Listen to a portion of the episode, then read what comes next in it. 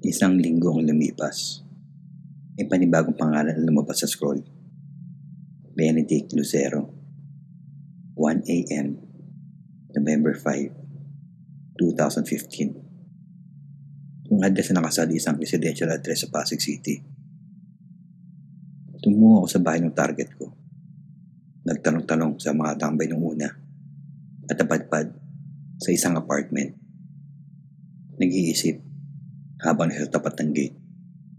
Hindi ko alam kung paano pupuntahan itong target ko.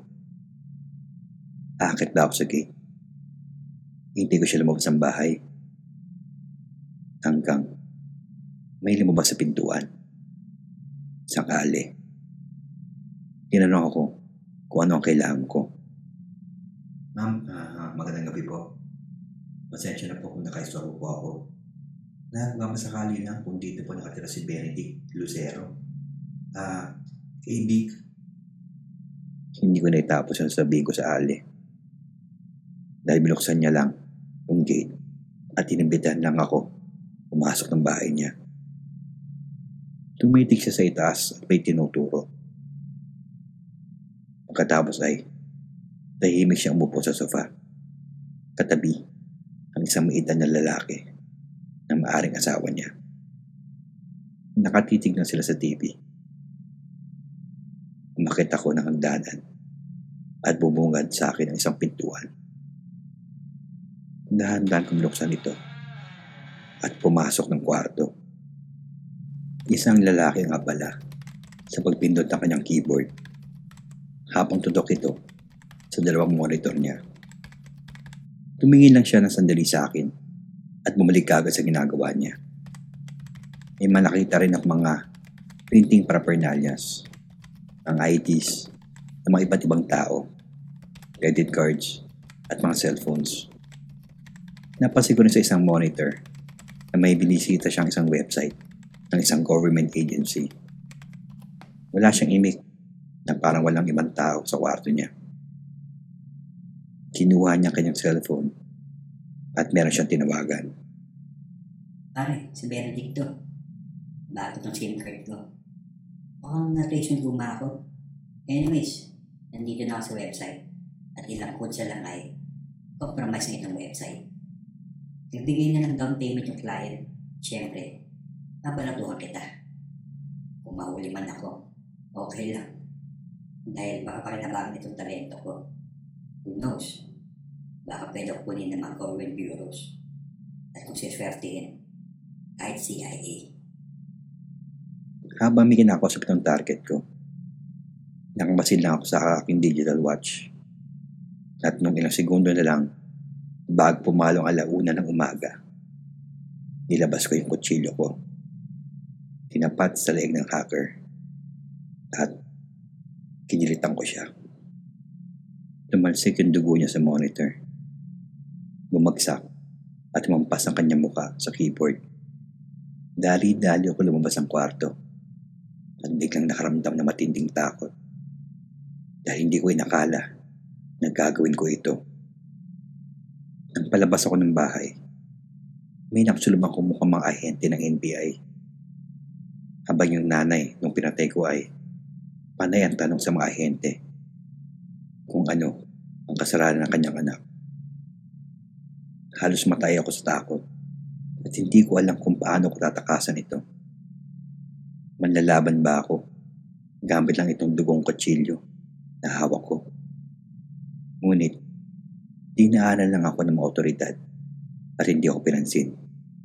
Kahit na may hawak akong duguang kutsilyo at may mga ng dugo ang aking pantaas. Nung lumabas ako ng bahay, nakarinig ako ng malakas na sigaw at iyak na maaring galing sa nanay nung pinatay ko. Kinabukasan, naibalita sa TV yung nangyari sa hacker. Sumugod pala ang mga otoridad sa bahay upang hulihin yung hacker dahil sa mga ilang krimen na ginawa nito. Ngunit, hindi nila inakala na bangkay na pala ang aabutan nila. Naging palaisipan sa mga otoridad kung pinatay ba o nagpakamatay ba yung hacker. Wala rin nakita sa CCTV may pumasok na ibang tao sa bahay nila nung oras na yun. O kahit may nakitang fingerprints ng ibang tao. Yung pangatong taong pinatay ko ay isang pare. Nasa loob siya ng confession box. Nangumpisal pa ako sa kanya. At tinanong ako kung ano yung mga kasalanan na nagawa ko, tumugon ako na gagawin ko pa lang siya. Nilapitan ko siya at tulad ng dati, ginilitan ko siya sa leeg para patay ka agad. Napapabalitang namumulesa daw itong pinatay kong pare ng mga sakristan o mga batang kalye.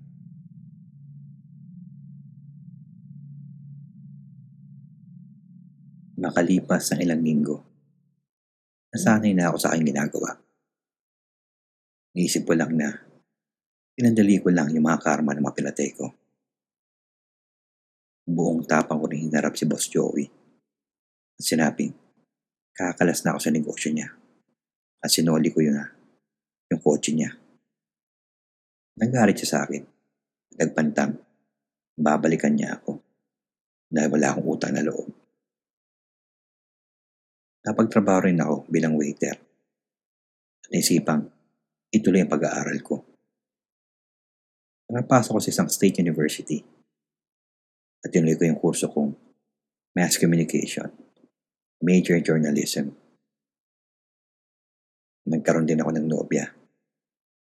Si Liza. Kaklase ko siya sa isang major subject. Tulad ko, working student din siya. Mahirap pagsabayin yung pag-aaral at trabaho. Lalo na hindi pa tapos yung misyon na itinalaga sa akin ng Angel. May mga profesor din na pagsamantala. Papipiling ka kung gusto mo ng 4 o kwarto. Medyo pumuko ng atensyon ko ay si Miss Sanchez, professor ko sa political science. Dami reklamo sa gobyerno at lagi niya binibida yung kanyang ideolohiya na halatang mga kaliwa. Hinihikayat niya na sumali sa mga rally yung mga estudyante niya. Bata pa si Miss Sanchez. Alapati, kaya nagagamit niya yung kabataan niya sa pagkikayat ng mga estudyante.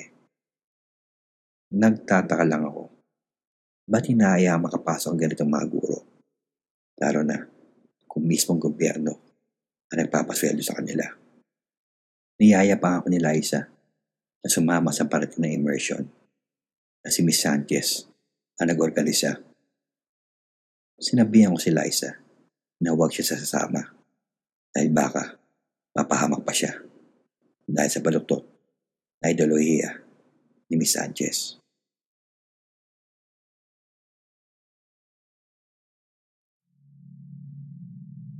Hindi ko akalain na ako pala mismo ang dadalo sa nasabing immersion. Ito ay dahil sa panibang impormasyon na nakalagay sa scroll. Miss Anita Sanchez 3 p.m. February 27, 2016 at isang lugar sa probinsya. Hindi na ako sumabay sa mga ibang estudyante. Naisipang pumunta na lang mag-isa. Tatlong oras yung biyahe mula Maynila. Suot at dala ko yung hiking gears ko. Masukal at malayo sa komersyalismo yung destinasyon ko. Hanggang natutong ko yung lugar. Nabutong pa nagsasalita si Miss Sanchez. Sarap ng mga brainwash na estudyante niya. Habang may katabi siyang isang lalaki na may bitbit ng M16.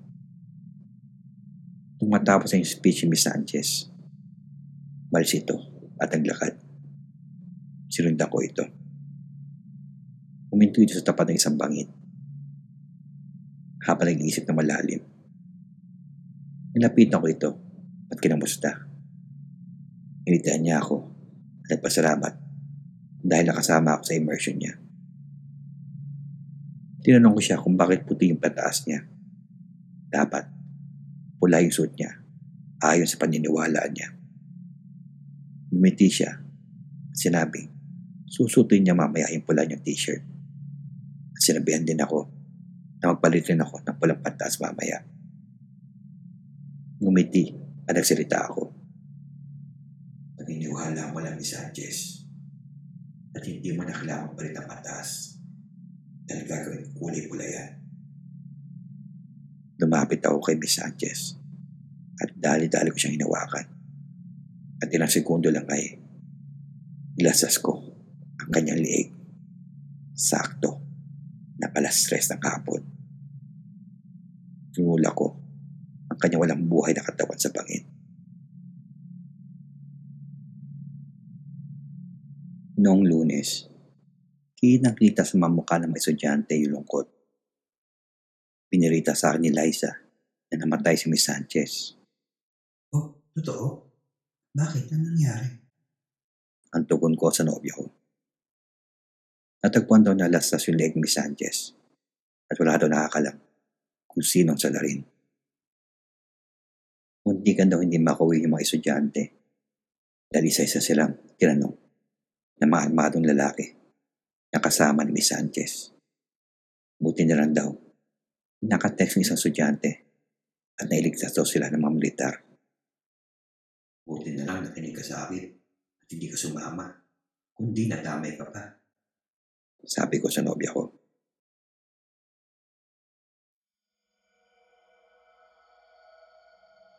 March 4, 2016. Kaarawan ko. Itong araw na nakakalipas mula nang pinatay ko si Miss Sanchez.